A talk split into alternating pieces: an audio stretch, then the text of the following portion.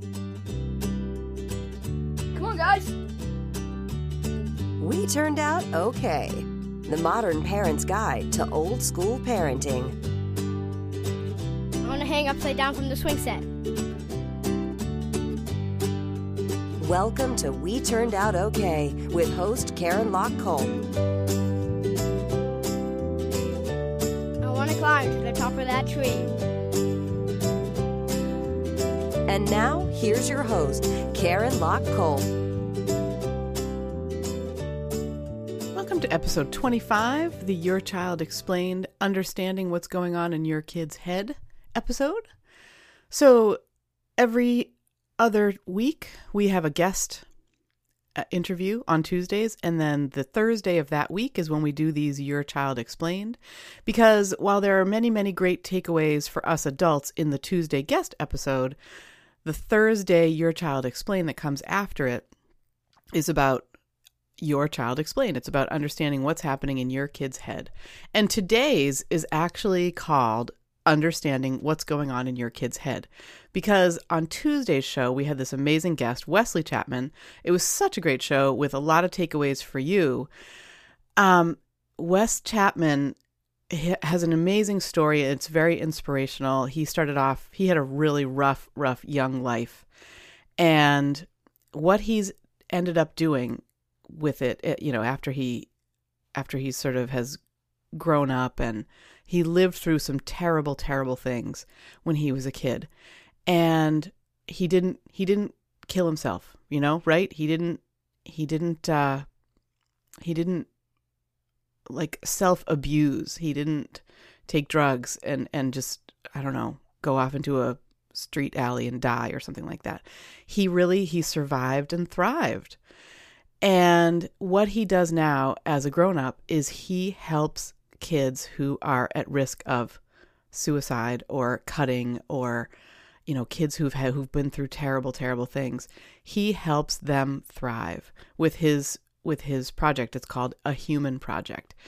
And I didn't realize this until I interviewed him, but human is, you know, you can think of it as all caps. Human for him is an acronym. And it's like each letter in the word human pertains to one aspect of how Wesley is helping kids, these kind of youth who are really, really at risk, how he's helping them thrive. And actually the word thrive, I suspect that might be an acronym too, because he is doing a live event not for those kids, but for the rest of us in Las Vegas in October. So if you're listening to this in real time, you have the chance to go to his event called Thrive. And it's for people who want to be entrepreneurs. It's all these different aspects, and you know, if you listen to the Tuesday episode, this past one, you can hear more about that. But it's called Thrive, and it's to help people who want to become entrepreneurs, get ahead in life, make a little money, but I think more than money, to be happy, to he's going to have a lot of great speakers and seminars on gratitude and how to be happy and how to help the people around you be happy. And yes, financially as well as everything else. And the great thing about it is that all of the proceeds from Thrive, all these people, like, he's got some amazing speakers who are giving of their time, and they're volunteering their time, and everything that the event makes, all of the money that the event makes, is going to be put into A Human Project so that Wes Chapman and his team can help more kids who are at risk. And anyway, that was an amazing show. It was amazing to speak with Wesley. It's amazing to be able to share that interview with you. You can go back and listen to it. It's episode 24 of We Turned Out Okay. And as I said before, the word human for Wes has a really interesting It is a really interesting acronym. And today we're going to, in this Your Child Explained, we're going to talk about just the U in human, because its meaning is understanding. And Wesley talks about understanding kids, like having a kid know that you understand them is a real gateway into helping that kid. And it always makes me think of, in fact, it did even make me think of it while Wes and I were talking, but I didn't get the chance to say this. It makes me think of the movie The Breakfast Club, which if you haven't watched it recently, you should go back and watch it. We're almost ready to let our kids, who are now 11 and 15, watch it. And I can't wait for that day. Anyway, there's a part in it where there's a really quite a chilling part where one of the guys talks about how his parents ignore him. Like, and you just get the feeling that is the worst thing as a parent. Like, watching it as a parent was very different than watching it as a kid. As a kid, I was totally just identifying with, I probably most identified with, I forget her name, Mare Winningham, that's her name. I probably most identified with her. She's like the total misfit. And while I was not that outwardly misfitish in school, I really felt like her a lot of the time, where I just felt like I don't understand everybody else around me. But anyway, that's a real aside. So this idea that ignoring a kid is like the worst thing that you could do. When Ben and I watched this, I don't know, a year or so ago. And I just remember we like paused the movie at that part where they say they ignore us. And we just looked at each other and we were like, we are not ignoring our kids. We could do a lot of damage to them in other ways. And that we don't mean to. I think every kid has, once they grow up, they unpack those like things that happened in their childhood and they look back and go, that's why I'm like this kind of a thing. But one thing that we will not do is we will not ignore them. And the way that you don't ignore them is you show them that you understand them. You help them by just being empathetic. That's what our show's about today. When we're examining the mind of our child, when we're looking at what's going on in our kid's head, we know looking into their heads that what they want is to be understood. No matter how young they are, what our kids want is to be understood. And helping you communicate that you understand, helping you show your child that empathy is what we're going to get into today a little bit. It's I think in some ways it's not easy. It's very easy you've had a long day. It's 5 o'clock in the afternoon, which is like that witching hour. It still is, by the way, even when they're 11 and 15, even when you're 44, like me, 5 o'clock is still the goddamn witching hour. It's crazy. And I can remember being in like childbirth classes and them saying, oh, that's the witching hour. It's the toughest time of the day. And it really is true. Like, back from when they would be perfectly happy at 3 p.m. and everybody's doing their thing and you're singing songs together. And then, there's some kind of a sugar drop at 5 that even if it's not every day, the worst day ever, the mood is generally a little lower at 5 than it was at 3 or 4. It's just interesting. And that's really not what it's about. Today's show is not about like the witching hour, but it is about helping, like understanding what's going on in there so that we can, work better with that child.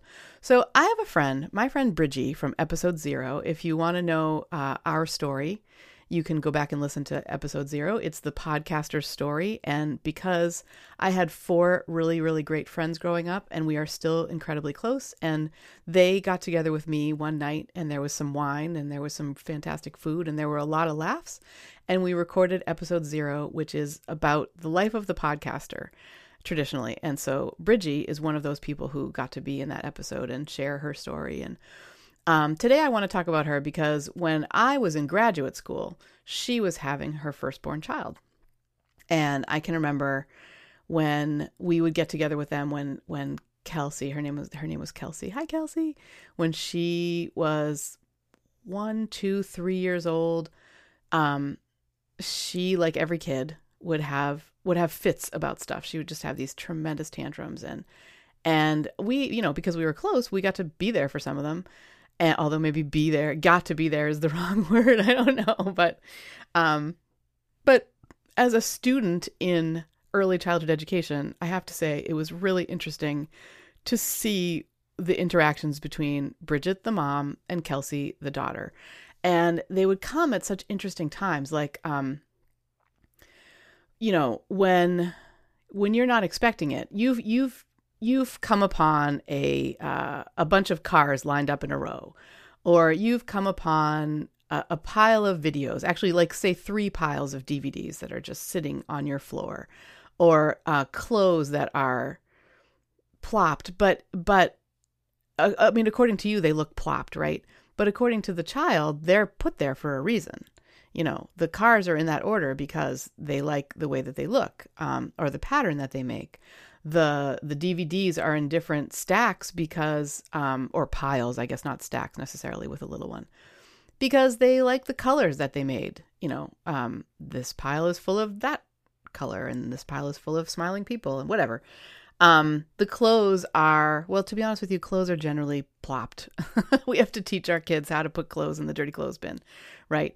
But a lot of these other things, kids want things to be a certain way, and you can't, I mean, we like things to be a certain way too, right? But, with Bridget and Kelsey, what would happen is Kels would put, I can remember one night we were at the kitchen table, and I remember that there were different colors of things. I feel like maybe it was Easter eggs or something. And Kelsey would come along and just, you know, we would all be sitting there talking, and Kelsey would wander up in her like 3-year-old way, and she would just move stuff around. And Bridget had just gotten it set up the way that she wanted it or needed it to be. And Kelsey would just move stuff. And Bridget would be like, what are you doing? I just put those things the way I needed them to be. And Kelsey would be like, for a while, she would cry. I mean, like the first 2 or 3 times she would just sort of, she'd, you know, have a small fit, and then she would wander off, and, or Bridget would redirect her or something like that. And then she'd come back and she'd do it again. And finally, we realized that what she was doing was she wanted things to be arranged by color. So whatever it was, I feel like it was Easter eggs. Do you remember, Bridgie, what it was? Anyway, whatever it was, Kels wanted it to look this specific way because of the colors. And so Bridge was able to say, oh my gosh, is that what it is? Is it the colors? And you could just see relief all over Kelsey's face. And however they were arranged, they got rearranged so that they were the way that they were arranged so that Bridget had them the way that she needed them. In other words, they weren't rolling all over the floor or table or whatever. But they were sorted by color. Kelsey really liked things sorted by color. And once Bridge understood that, you know, the tantrums got a lot better. Obviously kids still have tantrums. It's going to happen, people. But if you can take, 25%, 50% of the tantrums away by knowing what's happening in there at that moment, that's an amazing thing, right? And so I guess I want this episode to be partly about like this fact that getting inside your child's head is going to help you have a better life, a calmer, a less fit-filled life, right? But there's other reasons to do that too. And I'm sure you're thinking of some of them now. For one, everybody wants to be understood. I mean, the look on Kelsey's face when her mom got it was so full of relief. She was like, we are connecting now. Like, she gets it. Thank goodness. I can relax because somebody understands me. Everybody wants to be understood and to have their ideas honored. And it just, like, when you do that, when you can put the letter U in human, when you can understand and honor their ideas, it can help you know your child better. It can help you laugh more together and have more fun. Like, it can help you just stand back and go, holy mackerel, I got a really smart kid. You know, when my Jason was young, and this wasn't ever an issue, I think, because we did understand him from a really young age. He's always had this thing about, wanting blocks or markers or whatever arranged in patterns. Like, he used to love putting things in really deliberate circles or hexagons or things like that. And he would even do it. Like, one day we were at the soccer field, we were cheering Max on at the soccer field, and Jay was like 2. He was almost pre-verbal, and he was gathering up these little rocks. And then we looked down after, I don't know, halfway through the game, and these little rocks are arranged in the most beautiful pattern. I wish I'd had a smartphone at that point so that I could have taken a picture of it. And it's just like this little mind. And once you can understand that and see what's in there, it's just so neat. And like for a very different example, when Max was little, he's now 15, but when he was really small, he used to invent entire worlds in his head.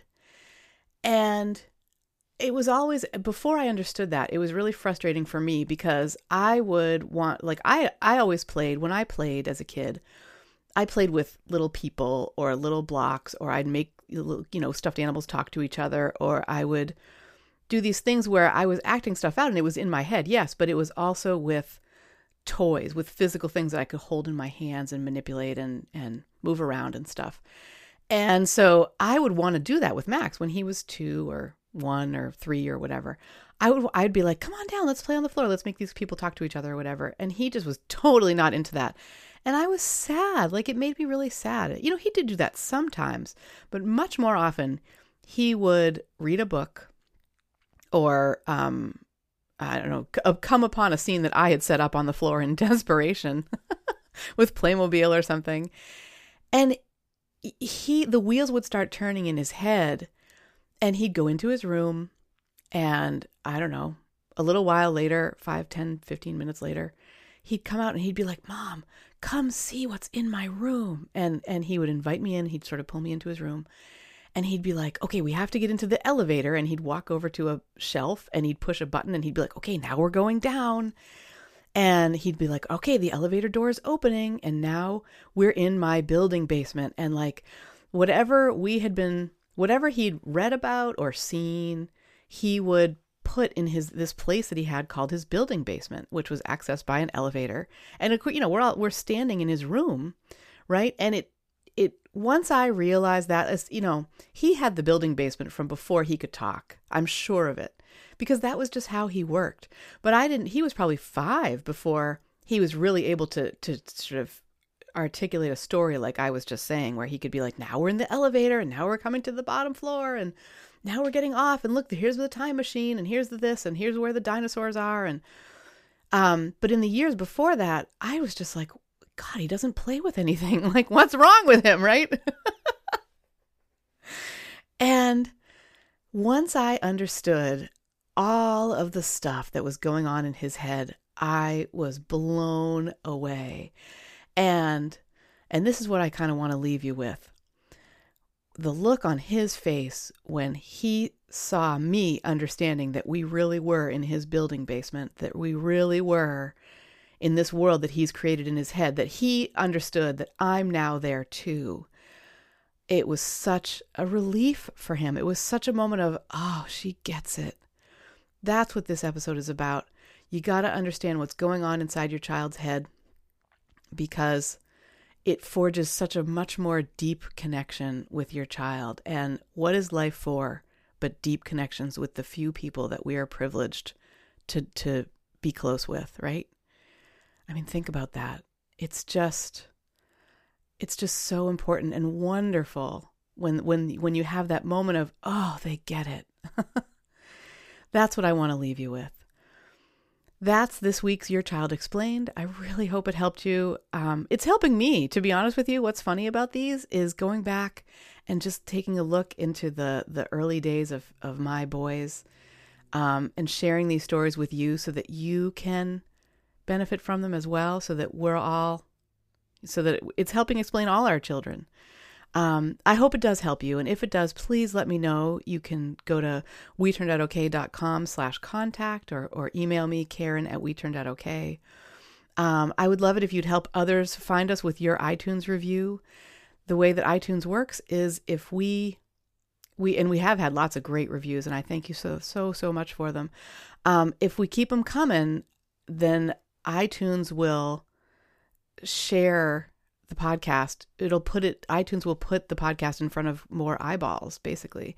And that means that more parents can get the benefit of what we're learning about here. So please help others with your iTunes review and rating, or share your favorite episode in your favorite social media space. That's a big, huge help too, because then you're sharing it with your friends, right? And they're getting the benefit as well.